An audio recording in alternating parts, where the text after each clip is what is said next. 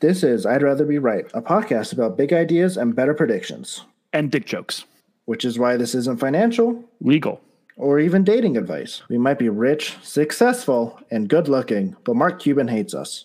So prepare to enjoy the best podcast that only awesome, charming, and attractive people like you listen to.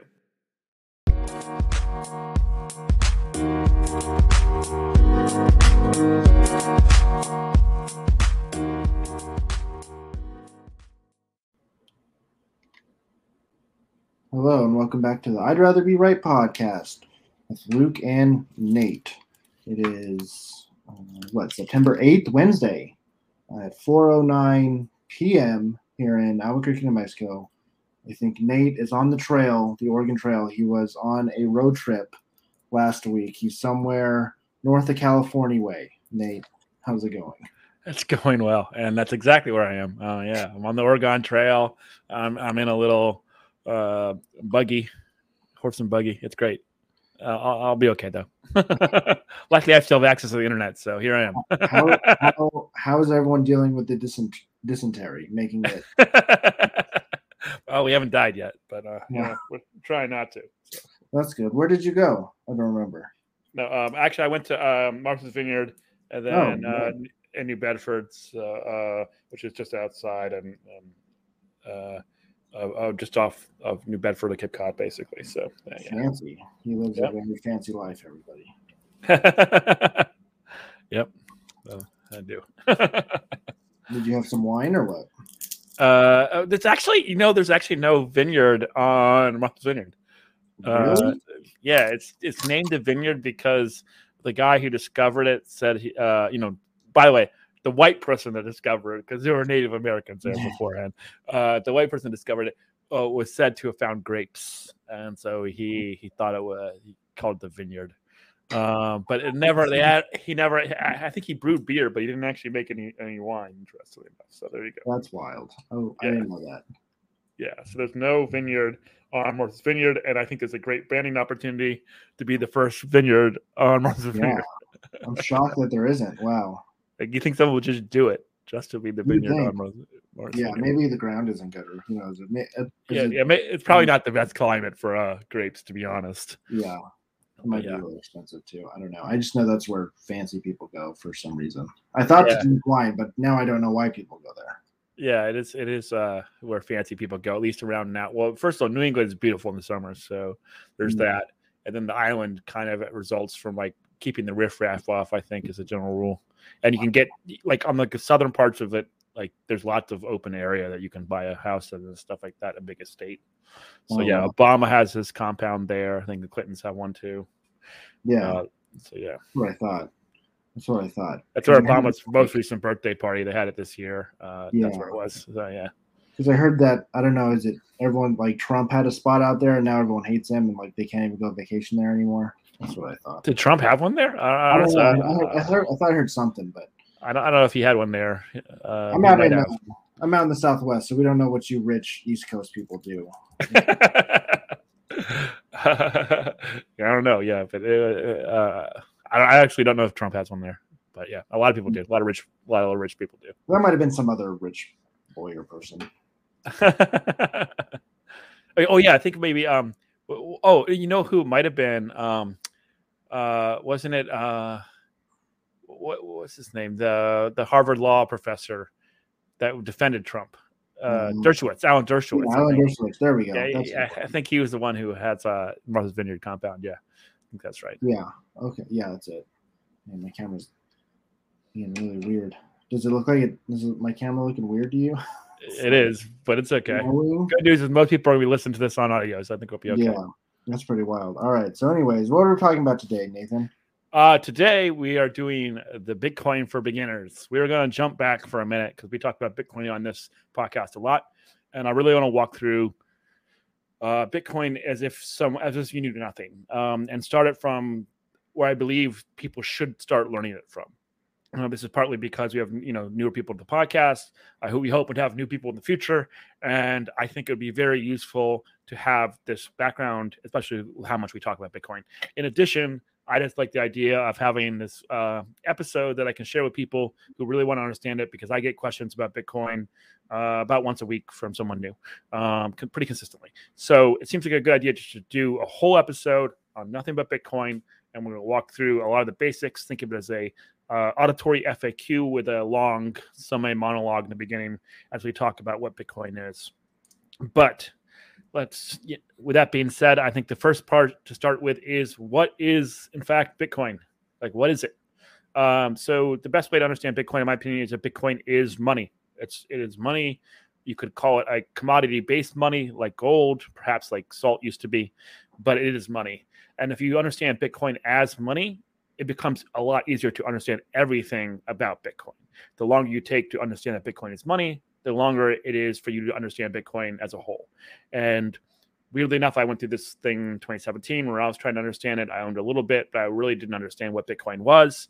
Um, and, and it wasn't until I really understood that Bitcoin was money that my understanding of Bitcoin really took off. And on why it was so much better than all of the other cryptocurrencies out there. So I think it starts with the fact that Bitcoin is money.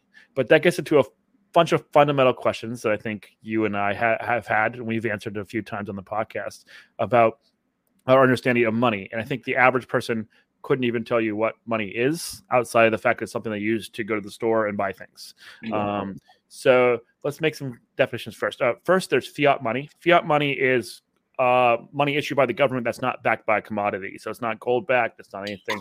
There's currently the U.S. dollar and pretty much every currency in the United States, like, like sorry, in the world, the globe right now is fiat money. There's it's not actually backed by anything. They actually float against each other, and you can go out in the open market and buy gold if you want, but it's not backed by gold. You can't go into uh, the U.S. government and demand gold from them. They won't give it to you. Um, it is backed by the full faith and credit of the United States. All that really means is that you trust that it's worth more, like that, that, that they won't devalue the papal currency.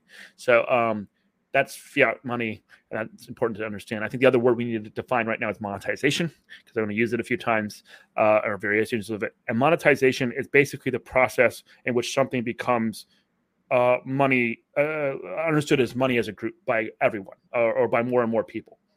Um, so I would say that Bitcoin is going through the monetization process right now. Uh, some of us, like me and Luke, we understand it as money.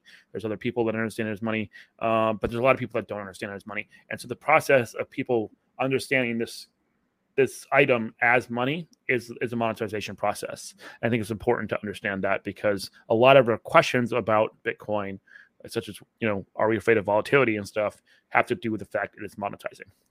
I assume that all makes sense. I assume, uh, so Luke, if you have anything to add, feel free to jump in. Yeah, I don't know. I mean, uh, it makes sense to me, but this isn't for. This isn't for you. Well, if you have anything to add, feel free to jump in.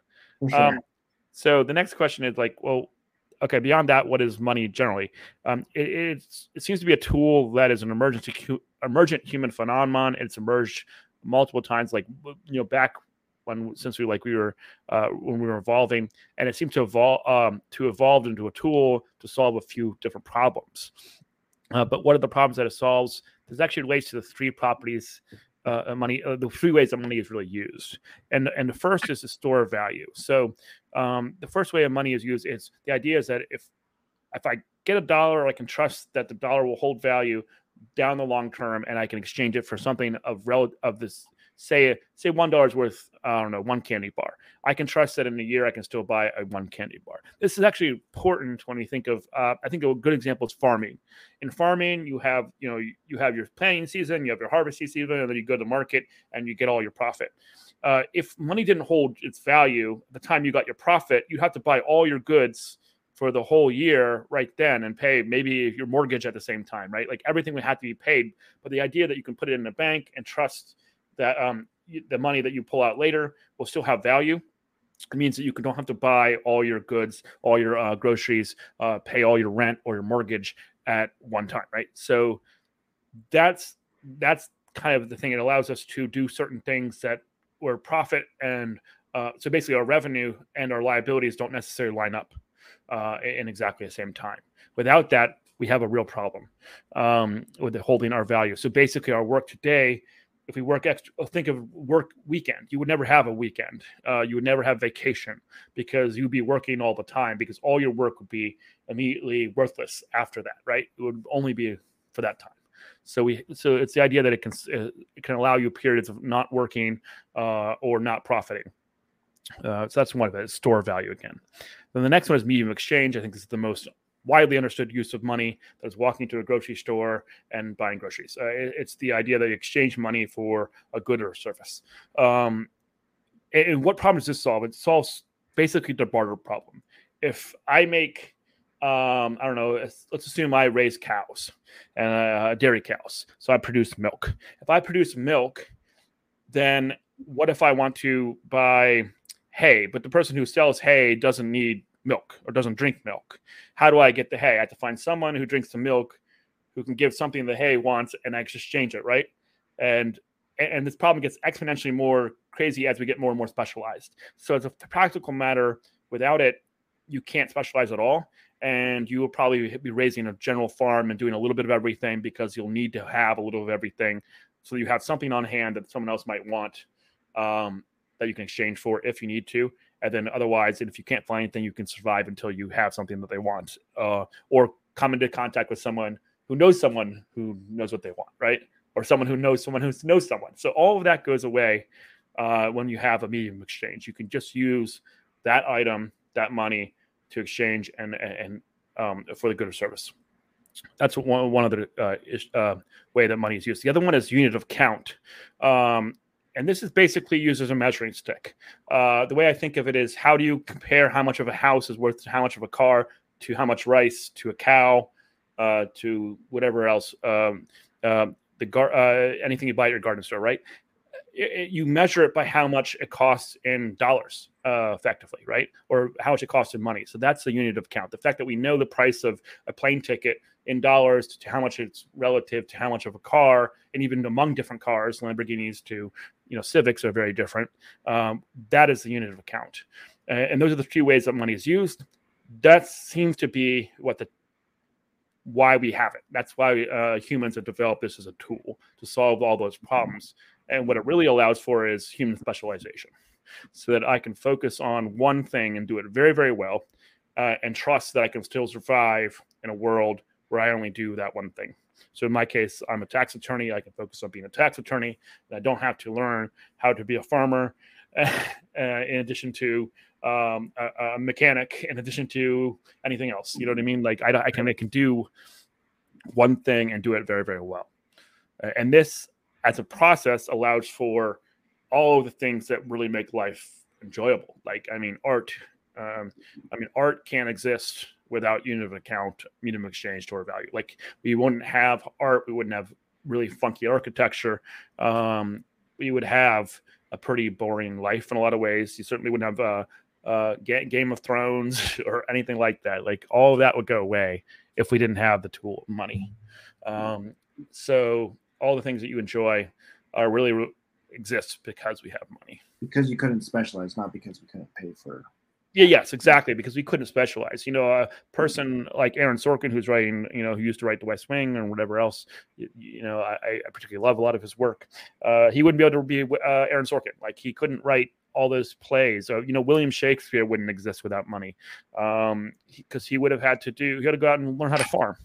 Instead, he can write his plays and, and be, be a genius, right? So these kind of genius people, and that actually includes scientific genius. Like Einstein can't be Einstein without money like like eh, eh, eh.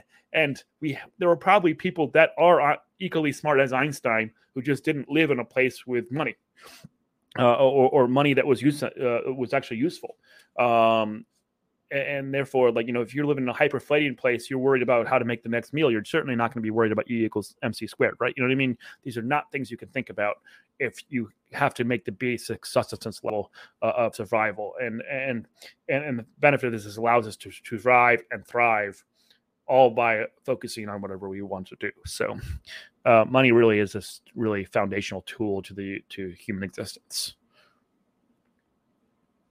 I assume all that makes sense. Lucas is going to nod because Luke is listening to me monologue here. Um, okay. Um, so, how does this relate to Bitcoin? Well, Bitcoin because Bitcoin is not really used on all three of these uh, three of these ways. In very rare cases, it's used as a unit of account. Um, it's much more often used as store of value, or right now, recently, a medium of exchange with the Lightning Network. Uh, that's and down in El Salvador, it's used those ways. But even there, the prices are really set in USD, and the Bitcoin price changes based on the price of Bitcoin. Um, so, why is this? I think it's because it is going through the monetization process, as we talked about. And I would say Bitcoiners tend to believe that have to go in that order store of value, medium of exchange, and then unit of account is the last one. Uh, and and the reason why is because it basically requires more and more people for that. Um, store of value, like I need enough people to trust that I can I can sell it later for value if I need to. Uh, that means enough people are involved in the network. Medium exchange means that I can trust like I can walk into stores and they'll accept it um, and that means even more people are involved in the in owning Bitcoin or transacting in Bitcoin. And then unit of account is like uh, so many of us have accepted it that we can all agree to price our goods in that, and it also at that level reduces the volatility a lot. Should anyway, we think uh, this is a relatively new experiment. I don't think we've ever watched monetization of uh, uh of a global currency in real time. So what we're seeing is very, very unique, and there's a lot of theories around it. But that's our best guess. Uh, I would say I agree with that theory, uh, but we'll see how it plays out. uh, precisely because we just never really seen this before. Um, certainly, a monetization of a currency within like one lifespan is just entirely new. Um, keep in mind, like the United U.S. government, like currency wasn't monetized like in, in, in, like this way. It was originally, you know, uh, they used gold. They had um, gold backed for a while, and they went off the current uh, gold back in 1971. So like it wasn't like it emerged and like or the government just started issuing it, and we all started re- respecting it. it. Was that we already respected it? They held gold. Um, and then, then eventually they actually had a soft default in 1971, an implicit default, as it were. And when they uh, when they stopped redeeming gold, for the record, they only redeemed gold to other um, countries, but they closed. They so they did what is called closing the gold window, and basically didn't allow any other countries to come and redeem their gold. So, um, so that was pretty crazy, and that means that that's why the fiat currencies have never ever emerged on their own. Um, they've already been like they were already backed by something, and then it went to fiat.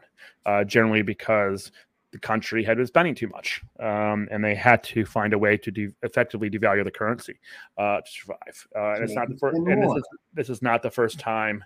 You know, 1971 is not the first time uh, this happened. Rome had the same problem, so it's it's pretty common, and it has led to downfalls of uh, of of uh, societies of societies or, or large governments. So it's important that that's kind of where we're at. It's okay, China, I think. That was the yeah. first time they had quote unquote paper money, and then they started lending out. They started uh, writing paper money for gold that they didn't have, and that was, and then that, and then we've just yep. been doing that ever since. Yep. like gold isn't necessarily special, but when you just start writing paper, not backed by anything. Yeah. So this is not unheard of. Um, and that's potentially where we are. Certainly, that's where I think we are. I think Luke probably mostly thinks that's where we are too. Yeah, it's actually very well understood, but no one seems to 99% of people don't seem to understand that. They're not like they don't no one studies money they don't study history so they don't know that. Yeah so that's where we're at. But okay that's useful. If bitcoin can't be used in these three ways specifically the ways we just talked about which were again store of value medium of exchange and unit of account. Oh, by the way i think it is accurately used as a store of value right now. That's certainly the way i'm using it or at least mm-hmm. over a long term what I mean by that is like I have trouble believing it might be worth more in six months, but I don't have any problem believing it'll be worth more in four years. Um, that's historically always been true for the entire uh, um, history of Bitcoin. So I think it is actually being used as store of value. I'm just not using. I'm certainly not using it as a medium of exchange or unit of account, really. So, um, so that's so. But if it's not being used, how do we look at it? Like, how can we say it's money if it's not being used as money yet?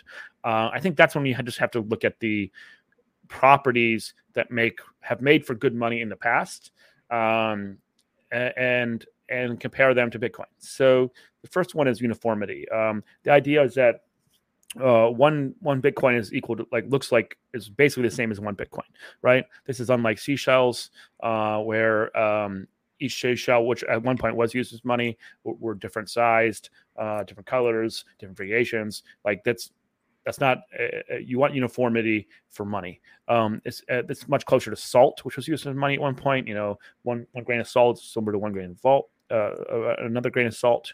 Uh, there's probably are some variations we know from Himalayan rock salt and other stuff, but basically one was equal to the other one. Uh, certainly, this is true of gold. You can have a uniformity of, of, of gold. Um, blocks.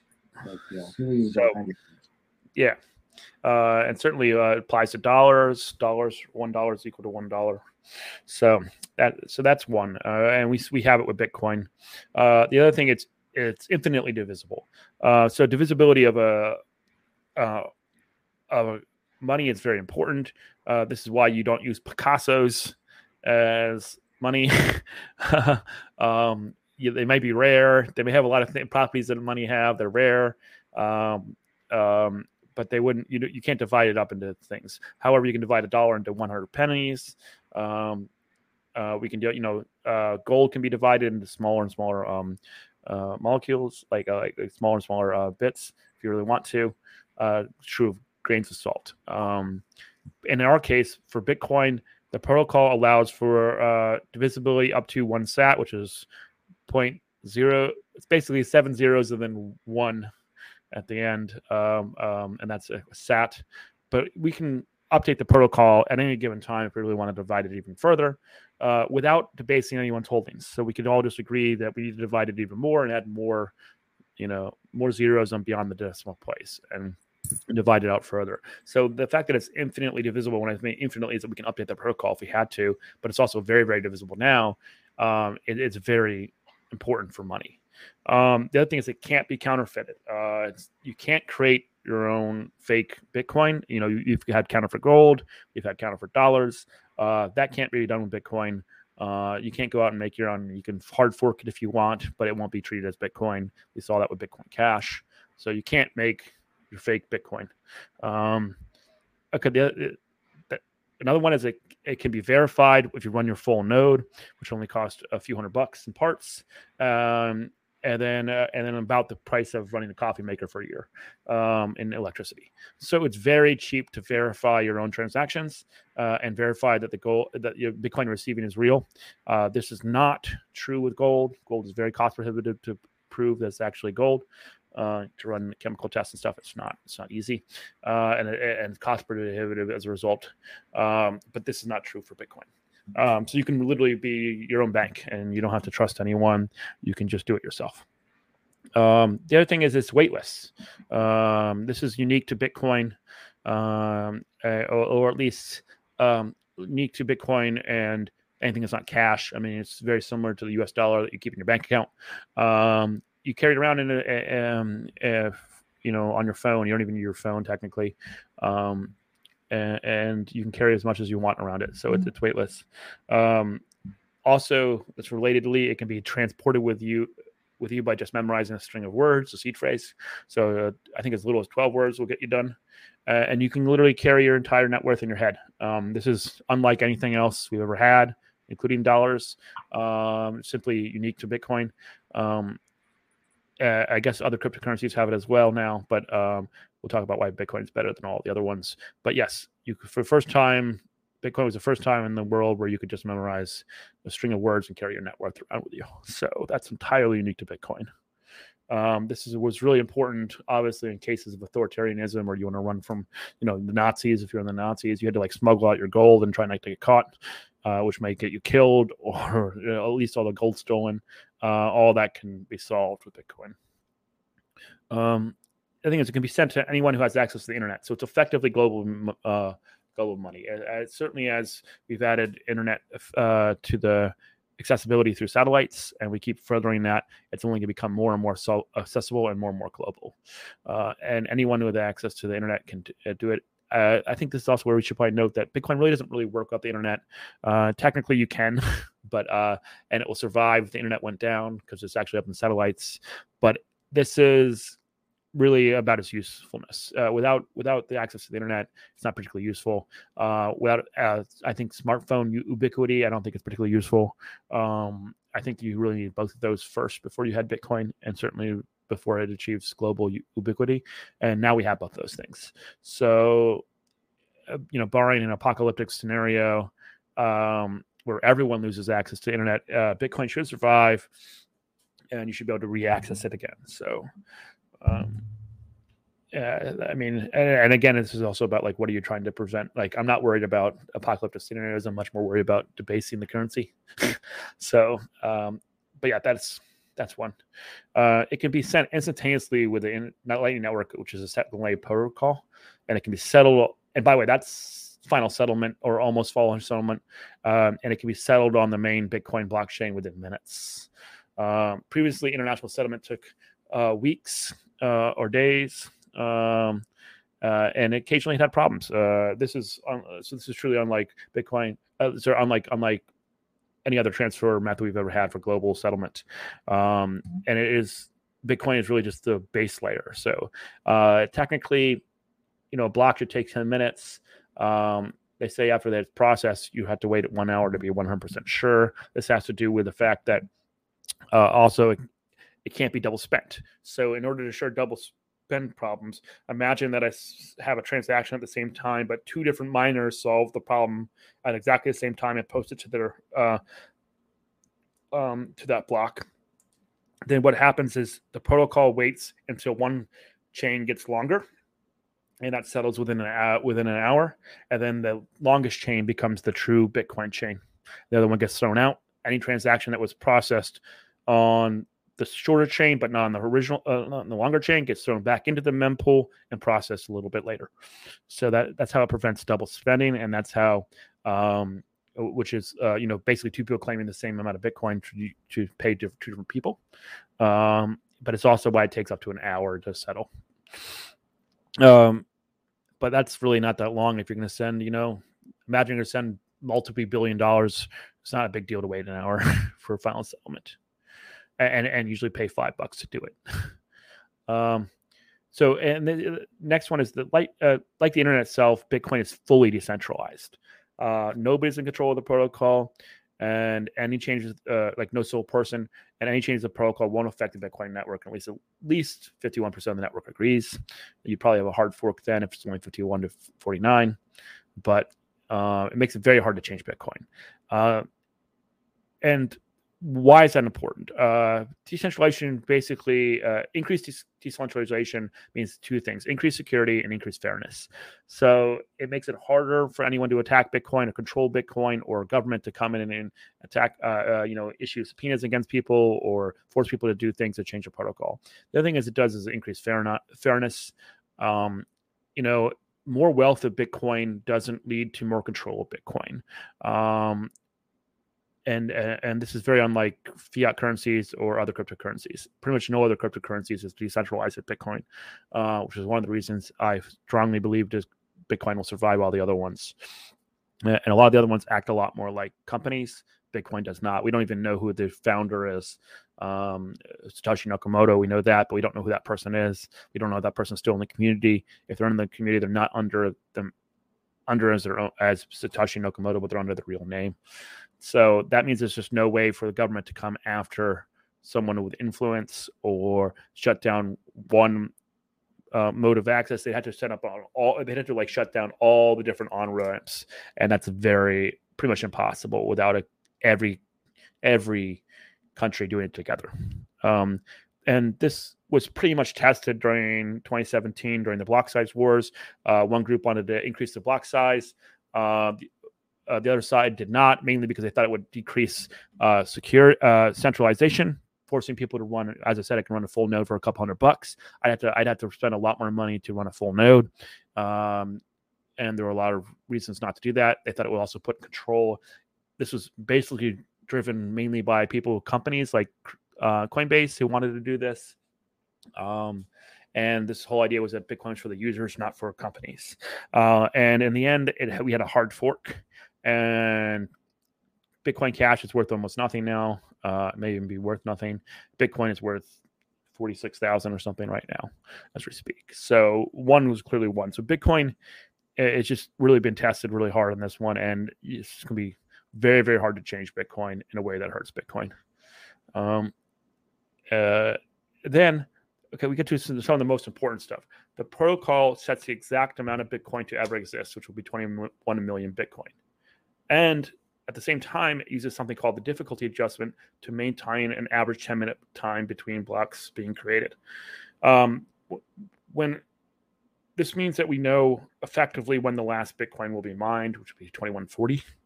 And we know that every four years or so, the block, uh, block reward will kick in, and the amount of new Bitcoins created or mined will reduce in half. Um, this means we basically have lost this money. It's the first time in history we have that uh, because we have a fixed rate of inflation. Um, even gold does not have this characteristic. It has a fixed amount of gold in the universe, which is why it's used. One of the reasons it uses money historically. But if we if if the price say in gold doubled today, we'd have a bunch of people hit uh, go out and decide they may want to be gold miners, and pretty soon you'd have more gold in the market and the price would come down. Right? You can't do that with Bitcoin. If the price goes up, you can have more miners come out, but within two weeks or so, it's basically when the difficulty adjustment kicks in. Uh, it's based on the number of blocks, not technically the time. Uh, it, it, looks at how easy or hard it is to mine Bitcoin, basically how fast it's going, and basically reduce, which is a question of how many miners are actually trying to do it, and makes it either harder or easier to keep that two week, uh, um, sorry, to keep that 10 minute block time on an average of 10 minutes. So the difficulty adjustment is wildly important. Uh, very probably one of the most important things to Bitcoin and one of the least understood by people who don't understand Bitcoin that well. And how important this is because it at least to basically the most certainty we've ever had with money. You can say, oh, you know, Bitcoin's very volatile. How can you be certain? I go, you can also argue that Bitcoin is the most certain money precisely because we know how much exists. We know how much is when the last ones can be created, and we can be confident on how quickly it will be released uh, new new Bitcoin will be created. This is entirely the most certain money when you look at it from that perspective. Um, as I talked about earlier, it, it, can't be double spent, so we'll skip that. All right, I'm gonna stop for a second. Luke, do you have any questions? Anything to add? No, uh, telling you right now. Um, I, didn't, I, didn't, know that. I guess I, I didn't know that about the the length. Um, so it's just like basically like oh, if they both claim the same block, well then someone then it's like it just like oh well then whoever claims more blocks in the future is that kind of how that works? Yeah so then so basically the next miners would um would would so basically when you mine you add it to the uh, to a string right? So once some miners would work on one string and some miners would end up working on the other one and within about an hour it checks to see which one's longer and that becomes the official bitcoin uh, chain and the other ones just drop away. Uh, and this was solved to um, solved about what is truth, what is what is Bitcoin, and there's a really great article called "Bitcoin is Time" by uh, Gigi, where he goes into this. It's like a super philosophical piece about how Bitcoin operates, and it gets into some of the technicalities of how it works in this. But more specifically, is talking about how Bitcoin is the first clock like globally centrally clock like it, because it actually maintains time precisely because of this. And they call he calls it some people have argued that blockchain is not the right term. It should be called time chain precisely because of this uniqueness of keeping that 10 minute block statistically on average and then resolving it even when it, when it has conflict uh if, if somehow two blocks are mined at appropriately at the same time. So there was actually a few weeks, hmm. I want to say a few months ago, when we had a double spend conversation. Oh, you know, Bitcoin was double spent. It wasn't double spent. It was just exactly this event happened, and it took about an hour for it to resolve. But Bitcoin did, in fact, resolve it because Bitcoin has been programmed to resolve this exact question: what happens when two things are spent at the same time? So I, I knew it had. I knew it had some pro. I don't know if I ever heard that it, it measures. It like gives it to both of them and measures it after an hour. That's cool. That's the only thing I was like, huh, that's interesting. Yeah, I don't quite know how exactly that works, but I do know it does. So I, I, can probably at some point figure out exactly how that works. Well, yeah, maybe I'll listen to that. I, I do know how to like. I can understand technical specifics, but I didn't. I was like, oh, that sounds interesting. I should look into that. And then, and then, so what? If you're so then if you're a miner, then you're like you just you never get your money, or do you get your money and then it disappears? No, no, yeah, yeah, it disappears. It, it gets thrown away. So all that mm-hmm. money just like. Oh, that's bittersweet. Yeah. All right. Um, okay. Given all this, you know, Bitcoin is only really used for store of value. In most cases, maybe unit of exchange in El Salvador and other places, but certainly not unit of account as a general rule. Uh, but it is does have all these properties. So why, effectively, why do people such as me find Bitcoin valuable? Effectively, we think it's globally decentralized money that is natively digital and instantly transferable, and probably most importantly, that no person or government control or debase it. Um, this is hugely important, um, as we are seeing with the asset inflation in the United States uh, and across the world. Uh, this is largely, I mean, you know, we can question how much it's delivered by supply issues, and we've had that discussion on this podcast many times. But certainly, a par- large part component of it is the fact that they are debasing the currencies. Um, and so, for all those things that you want in life that tend to be scarce resource, uh, so scarce resources like houses, um, that's a good example, um, or scarce services like Harvard education, um, they tend to go up in price. Um, and they have skyrocketed. Uh, the other one is healthcare. Um, anything that's re- you know highly important and has some limited scarcity to it uh, is going up in, in value. Um, or anything that just is very valuable to the humans and that you can charge a lot of money. You know, we would definitely see money like like things like water going up in price if there weren't government controls on that. But other things like um, uh, uh, other things that are a little uh, um, you know uh, like not scarce at all, like a Netflix subscription, may not see any of this inflation. And for the record, we are seeing it a little bit, but that's why we're seeing a big difference. But the point is, a lot of the things that people really, really, truly value are going up in price, and a large, large part of that is definitely the devaluing of the currency. So for the first time, that can't be done, um, and, by anyone. Um, so that's just very unique to Bitcoin. I think that's why we value it. We trust that all these characteristics, some of which are unique to Bitcoin itself, and certainly all these combined into one is entirely new because uh, it basically takes the best aspects of gold, the best aspects of um, of, of, fiat currencies, the best aspects of digital fiat currency, like uh, like the money that you send around in your bank account on your cell phone, uh, combines them all together, and then adds components that only Bitcoin can provide.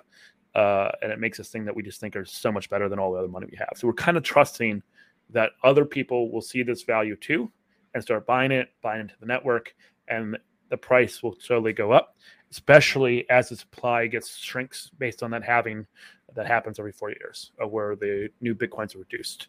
We believe those two things will drive the price up. Um, okay, with that being said, there's a bunch of Bitcoin concerns. I listed a bunch. Luke, if you know of any ones that people have asked, ask us and let's let's get them done. But uh, first, I'm gonna let Luke take I'm gonna let Luke answer some of these because I know he knows some of the answers. So, Luke, I heard Bitcoin is hacked. Is it secure?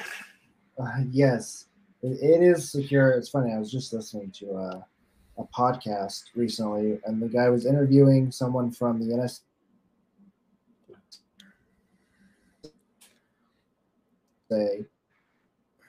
and then froze. If you can still hear me, um, because the NSA invented something called SHA-256, and it is an encryption method, and that's what secures Bitcoin. So uh, no one knows how to hack SHA-256.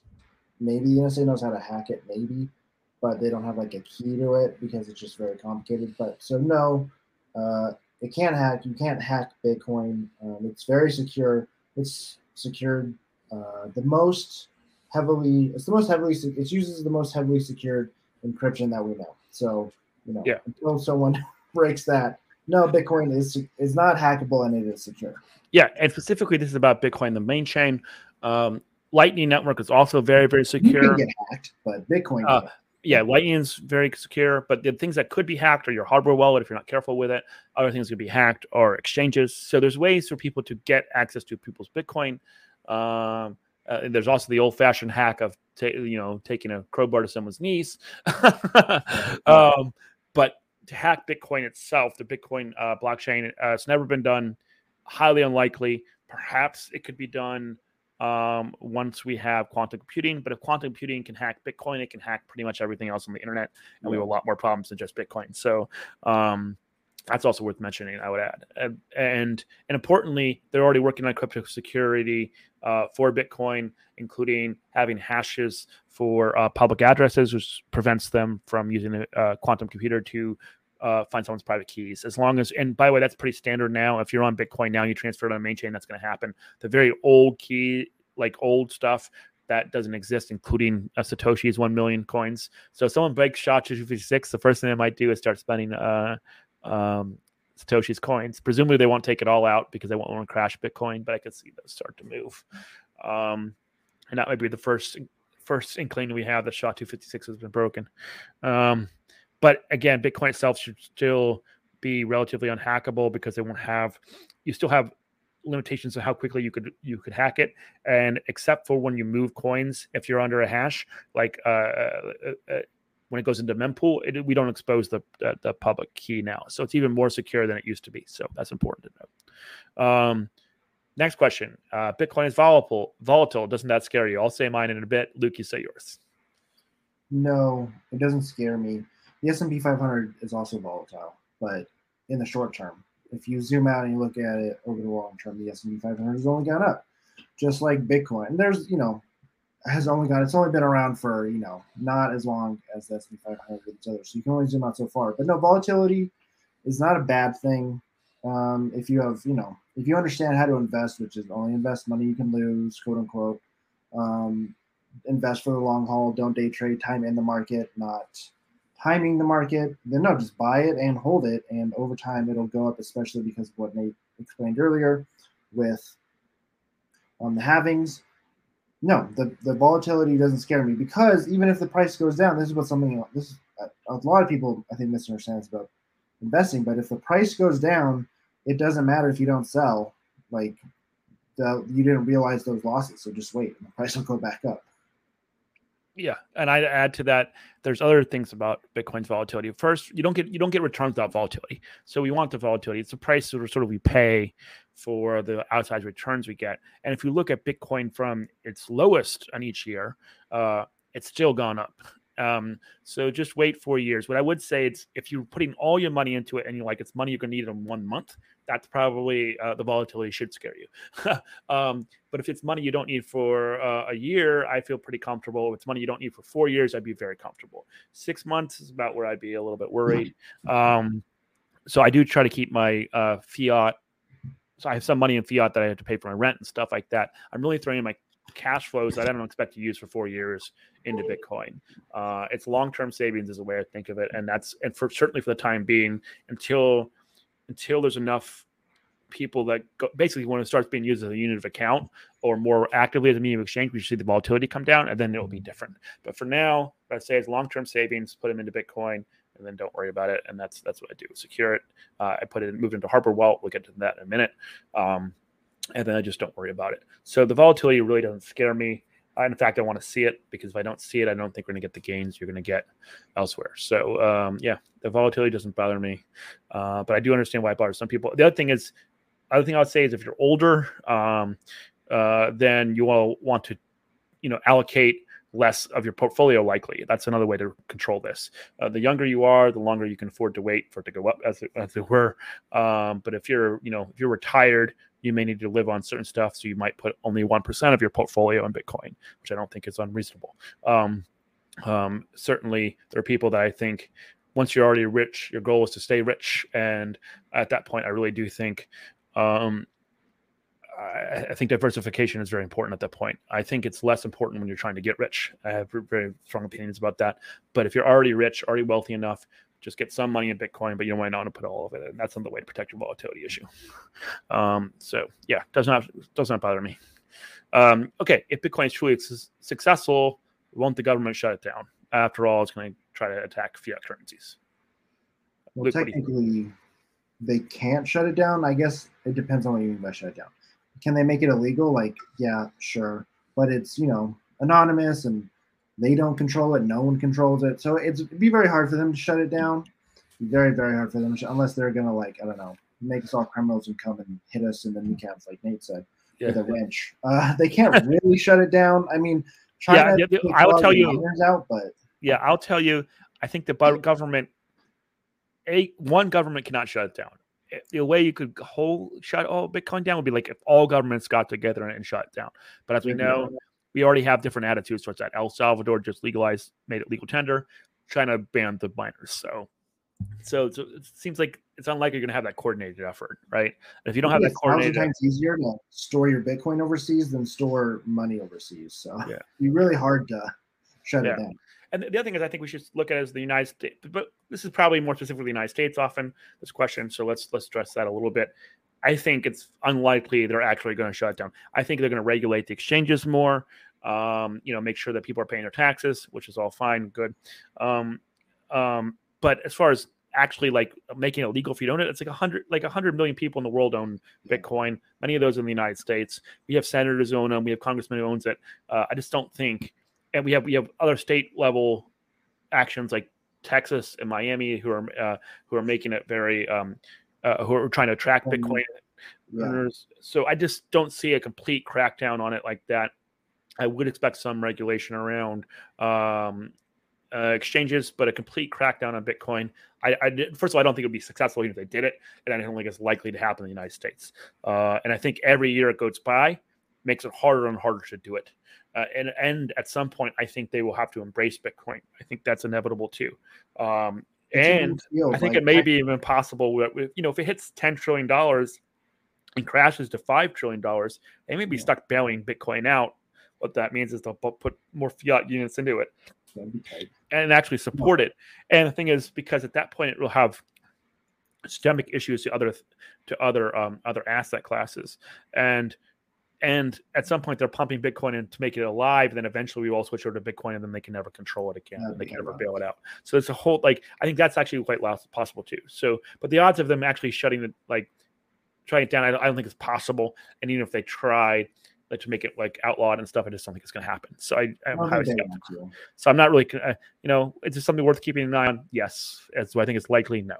Uh, so as of right now, as of uh, September 8th, 2021, I'm not worried about it. Um, next question. Uh, do you own any other cryptocurrencies, all calls, altcoins, including Ethereum? And if not, why not? First of all, I do not own any. Uh, I don't own any. Uh, I have my own reasons. Uh, but Luke, I think you own a little bit. So why don't you say your bit first? Yeah, I own quite a few other, or I guess I own quite a few altcoins, if you will. I do own um, Ethereum and some others. Um, not near as much as Bitcoin, but uh, yeah, I do own a lot of them. Um, what, what what percentage is Bitcoin versus the other stuff? Do you think? It's like ninety percent. Okay, and I think that's five percent Bitcoin, and then whatever five to ten percent.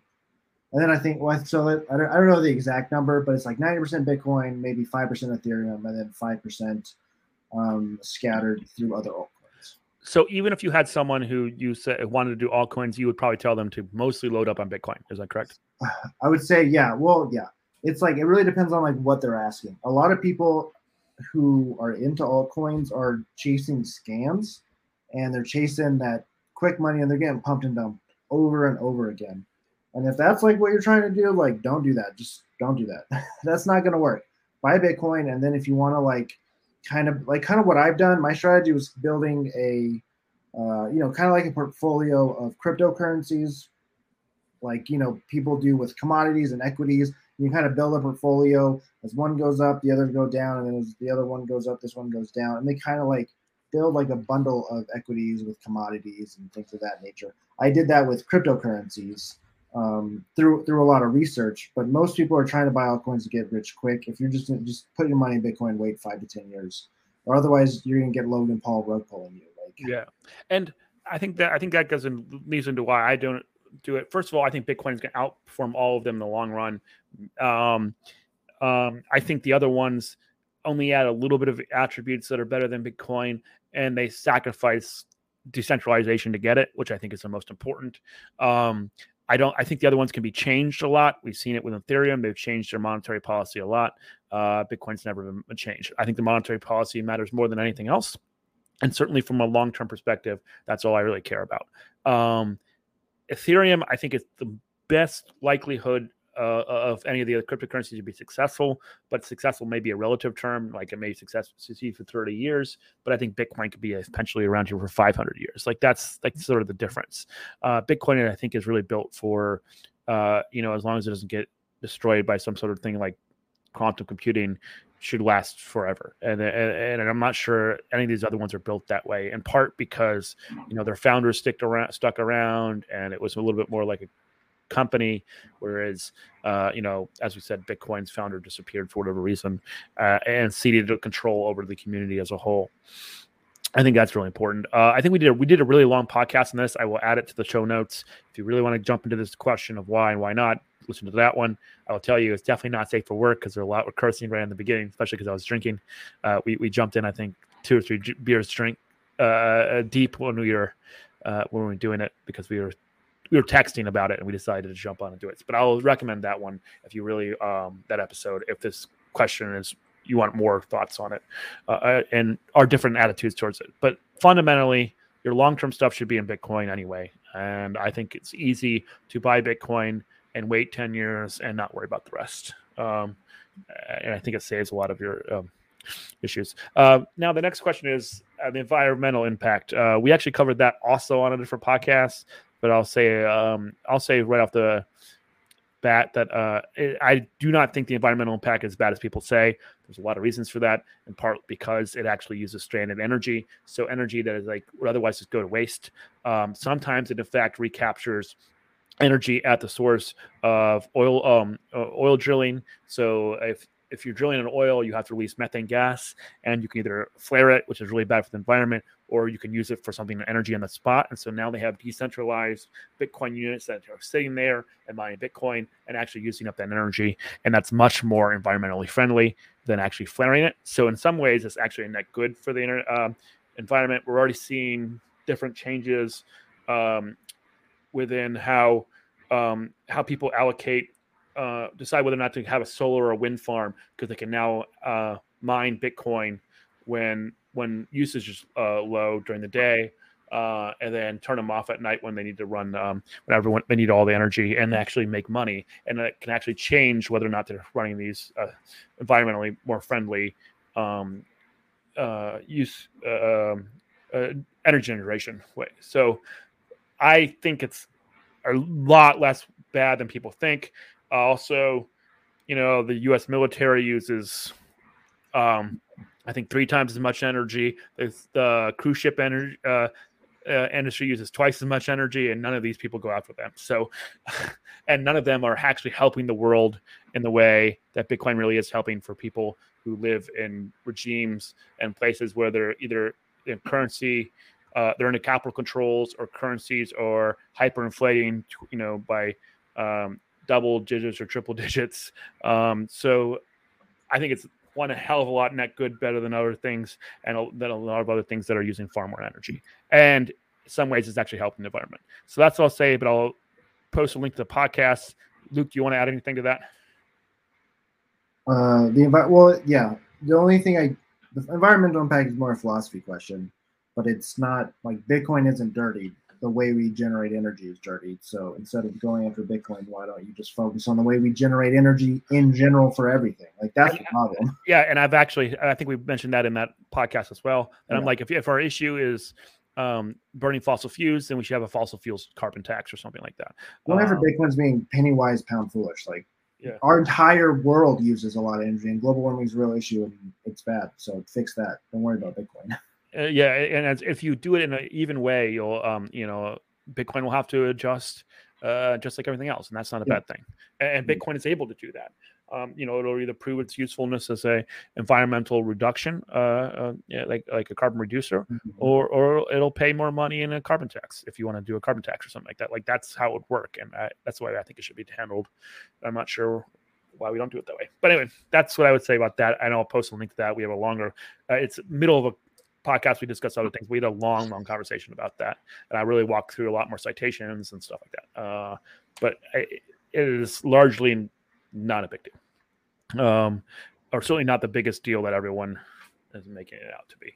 Um, okay, technical questions. Uh, let's let's get into this. a lot of people have a lot of technical questions around Bitcoin. They're like, okay, great. You, we went through the monetary implications. It's money. We went through some of the some of the concerns around it. But what, like, okay, what is a wallet address and what are private keys in layman's terms? And I think the way to think that is is, is, is it's a combination like an email and a password. Um, but originally they are generated from a one-way logarithm. Oh, specifically the email portion of it, the public wallet, like the public address, that part uh, is generated through a one-way logarithm. You create a private key, and that spits out the public address by running it through the uh, for the logarithm. And then if you have that public address, you can't necessarily you can't go back. It's like computationally impossible without quantum computing to go back to the private key. And this is again the SHA-256. This is 256 bit private key. How do you develop one? Well, you can do it anyway. If you want to sit there and it's basically 250 bits means it's ones or zeros. You could sit there and flip a coin and develop it, and then you have your own private key, and you can run it through the algorithm and generate a public address. You can actually do this. I would not recommend doing it, um, but you absolutely can. It's just math. Uh, so, as a practical matter, what you're probably going to do is get a hardware wallet, and it's going to help you set this up by running you through um, uh, some options for uh, for the uh, BIP39 standard, and we'll get that in a second. But fundamentally, that's what it is. Um, and how are private keys stored? We store them again on our hardware wallet. Um, a hardware wallet doesn't connect to the internet, uh, and it allows you to sign the transactions, confirm that you have it, and then it sends to another public address, whichever one you put in. Um, and there are some. Uh, I personally use a ledger. Um, there are other options: the Trezor, uh, the Coldcard. Uh, I've heard good things about Blockstream Jade. Um, uh, we got some options. I'll put some. I'll post a link most likely to my um, Bitcoin Starter Grade where I have links to a lot of these things. Um, and I would highly, you know, any of the ones I list, I, am comfortable with. Uh, I'm comfortable with personally. I've heard good things or enough from the community that I feel safe advertising. I only own a Coldcard. I haven't set it up yet. Um, but i right now I use the ledger. Um, before I move on, anything I need, anything Luke wants to add or ask? Um, well, I mean, wallet addresses and, and, and, keys are they're pretty simple. You might want to watch a few YouTube videos on it, but um, the number one thing, just make sure if you're using a wallet address, no matter what you're doing, check it five times. yeah, yeah. Yeah. Right. Because if you send something to the wrong address, it's either gone to someone else's address or that address doesn't exist and it's gone. There's no like bounce back with an email. Like so um so now uh, so I will tell you that if most of the um, hardware wallet um, developers have added a function where basically it checks the blockchain and confirms that this address actually exists before it sends anything, and it will bounce back otherwise, and the on the mempool and won't go out. But this is a relatively new. It's not guaranteed to be added to every um, miner and every and every hardware wallet, so you do not want to rely on it. But it's certainly a lot better than before when it was no one checked. Um, so the likelihood of this happening is a lot less. But I would definitely tell you guys that is um, to double check. I agree with that uh, just in case you end up with a hardware wallet or a situ- or a miner who's not doing implementing those tools. So because um, you don't want it to send it off into nothing, no, nothing real. That's bad. So yeah, okay. Uh, if you do, it's a donation to uh, all the rest of us who own Bitcoin. Yeah. so, um, all right. Um, so what happens if you lose your hardware wallet or forget your pa- uh, password? Um, or maybe you know the hardware wallet dies in a fire.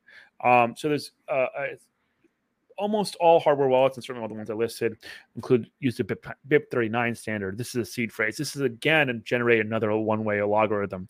Uh, it uses 2,048 words representing different numbers that are put into a logarithm that generates about a billion private keys and the corresponding public addresses. The 256 bit numbers we talked about and the corresponding public addresses.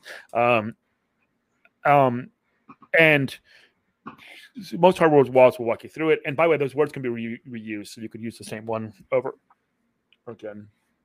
Um, but this is using more cryptography to generate more more things. And the benefit of this is now you all need all you need to do is memorize the seed phrase, and you got yourself protected. Most people, as a practical matter, will not memorize your seed phrase. I would not recommend.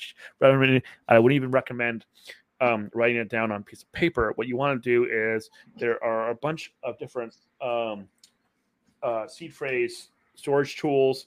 Uh, the cold tea is one I have right here. It's you know it's a recovery seed backup. You search for Amazon, you'll find them. A lot of them are steel or, or um, titanium and you engrave them or use something to write them. And by the way, each one of those four words have are in, in are unique in the English English language where they only have where the first four words, uh, four letters are different.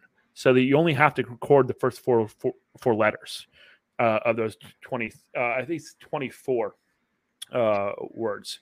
So you'll take four first four letters and you write that down on these little storage device, you're going to throw that storage device in something that will survive a fire or other things. I tend to recommend um, this is where a classic bank is useful, and you put in the security deposit box. Um, in fact, uh, so, so that, that's that's what I would recommend. Security deposit box, throw it in there after you do this, and then you and um, only send money after you've recorded this seed phrase, uh, so you can recover it if you need to. But that's how you're to recover it. Um, and if if you and then the thing is, all you have to go, you can get any hardware wallet that uses the BIP39 standard. You don't have to get the same one. So assume the company goes out of business, find another one. They run the BIP39 standard. You're good to go. Um, you can do it. Um, and you can recover it. Uh, don't enter the seed phrase anywhere on the internet. Please don't. Don't save it on the email. Don't no no no. Anywhere it could be hacked. If somebody can get it, they can get it. They can grab their own hardware wallet, run it through, grab all your money. So this is this is entirely offline. Uh, please don't enter it on the internet or flash it or anything like that. Anything else to add it there, Luke? I don't know if you've dealt with that. No, be I I don't know. I don't think most people are going to do that, but you should probably do it. So Luke is a big uh, proponent of holding an exchange. The problem with holding an exchange, and I'm gonna I've warned him before, is that if he loses access to the exchange, if it's, if it's his reason the exchange gets hacked, it's almost never covered by insurance. Uh, now, if the whole exchange gets hacked, the insurance might cover. It. And again, they're going to pay it out in fiat dollars. They're not going to pay it out in Bitcoin.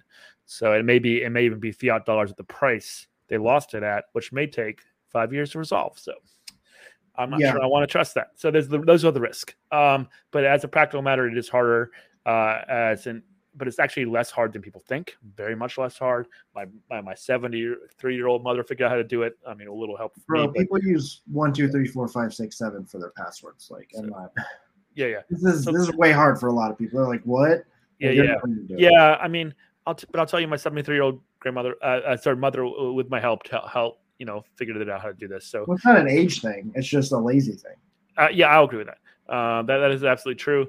Uh, but I would tell you, and I think the real answer is how much money do you have? If you have one thousand dollars, maybe an exchange is not really a big deal, right? But you start to get, I mean, for me, it's a substantial part of my net worth that's in, in Bitcoin.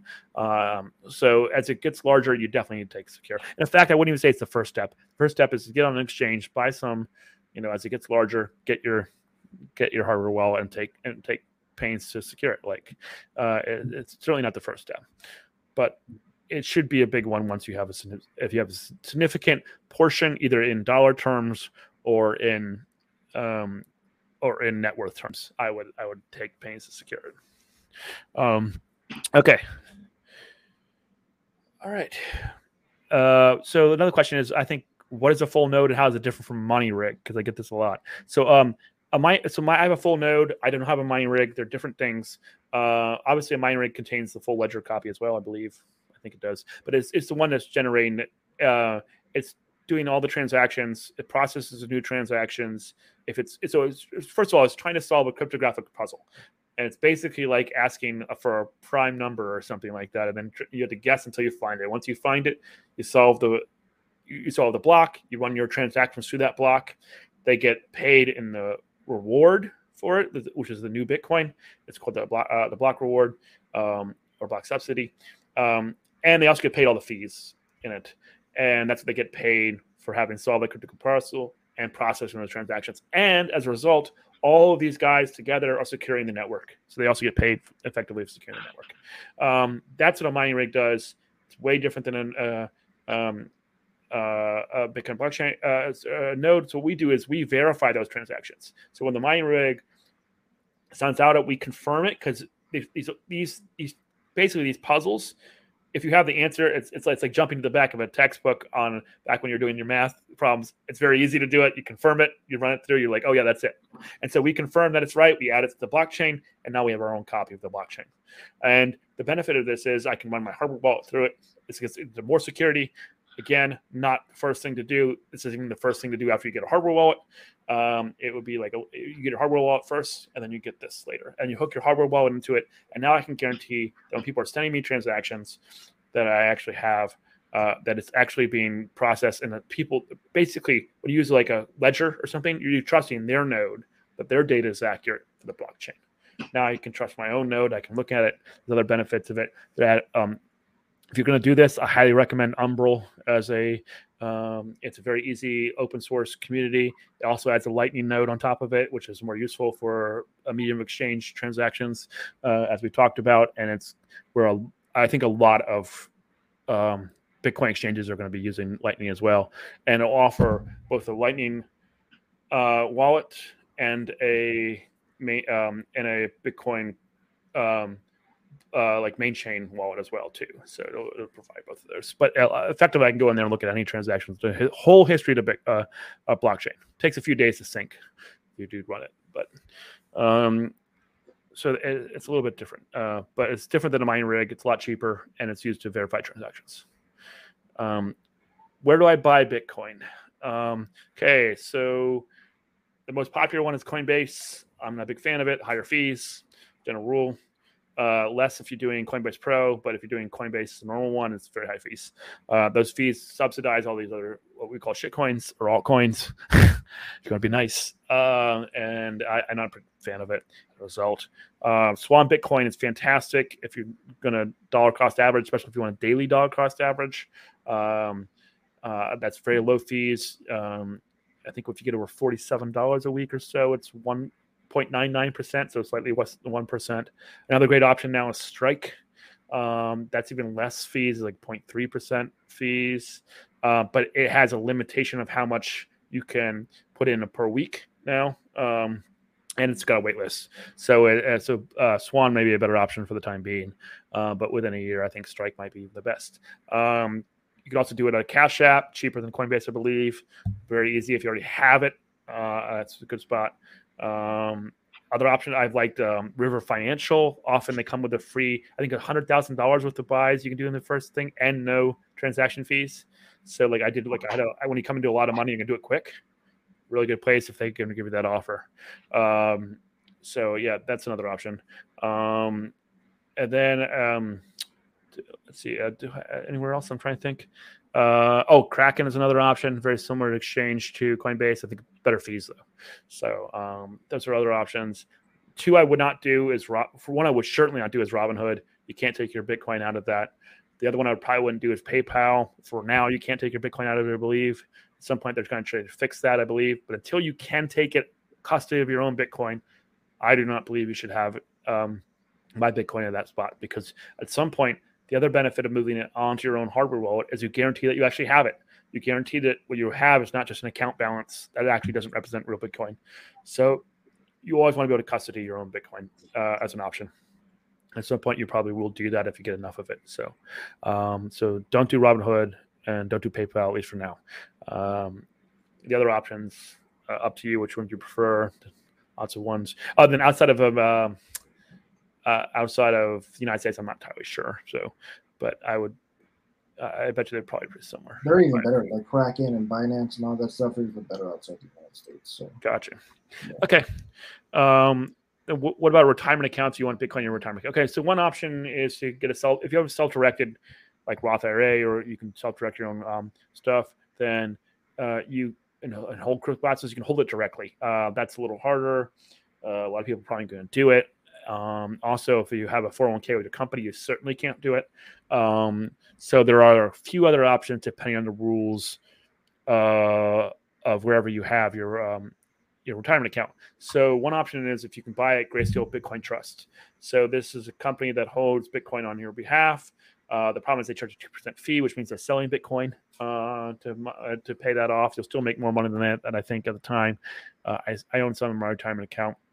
Um, the symbol is J- GBTC. By the way, they also have other um, trusts, some that are more diversified. If you really want uh, diversification to the altcoins, most of them are still heavily in Bitcoin, I believe, um, unless you pick one. I think maybe like Ethereum only. Um, and I could see why people would do that. Again, I don't know anything about Bitcoin long term, so in a retirement account, I certainly wouldn't recommend it. But it does exist if that's what you're looking for. Another option is MicroStrategy. MicroStrategy is a, com- a publicly traded company that is very heavily invest- invested in Bitcoin and basically has committed to putting all their cash flows and future cash flows into Bitcoin. As a result, it trades very closely with Bitcoin.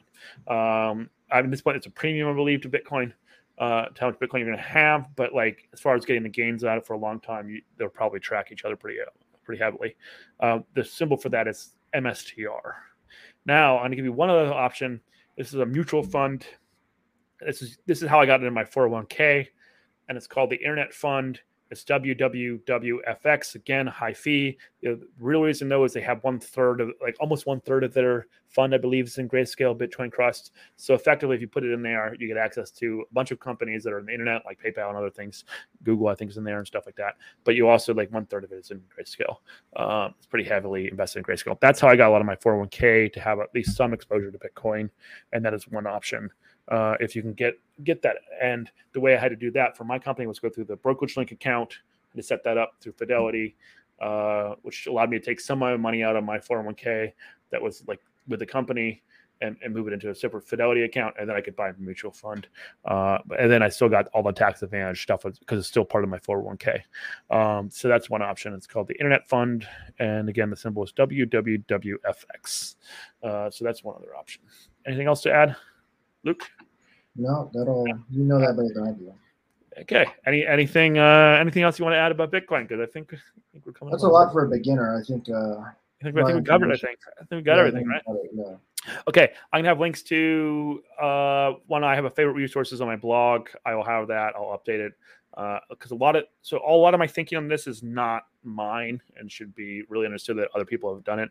Um, I really love um, Bitcoin is not what you think of it is uh, by on Bitcoin Audible by Swan. It's one of his own things. Bitcoin Audible also reads a lot of the best Bitcoin uh, write ups, uh, or you can read them. So like like again, we talked about Bitcoin's time. You can read it, or you can hear have it read to you by Guy Swan. That's another option. Um, and I, I, really like that podcast a lot. Um, I also have like other ones, Bitcoin fundamentals. I like a lot. A lot of there's a lot of good stuff out there, um, and I would not stop here. Uh, I just think I think this is this is really designed if you haven't really heard anything and you got mm-hmm. some FAQs. So and I really do want to credit all those other people there. You know, Michael Saylor has been thinking a lot. Preston Pysh has, has impacted my thinking a lot. Um, so a, a, lot of these guests on these other podcasts and, and the write up, and Gigi just was writing fantastic things, as I said. So um, so yeah, I would definitely check all that stuff out if you want to. Oh, the other thing is uh, one other thing I wanted to mention: a bullet, the bullish case for Bitcoin. It's a fantastic book as a primer. It originally started as an article, uh, but now it's a book. It'll go through some of the risk as well as uh, the way to think about Bitcoin. And I think we did a lot of it here, but certainly impacted my thinking a lot as well. It's a pretty small, short book too, so that's one of the one thing I would recommend. Yeah, sounds good. That's a good one. All right. Thanks, everybody. We will see you next time.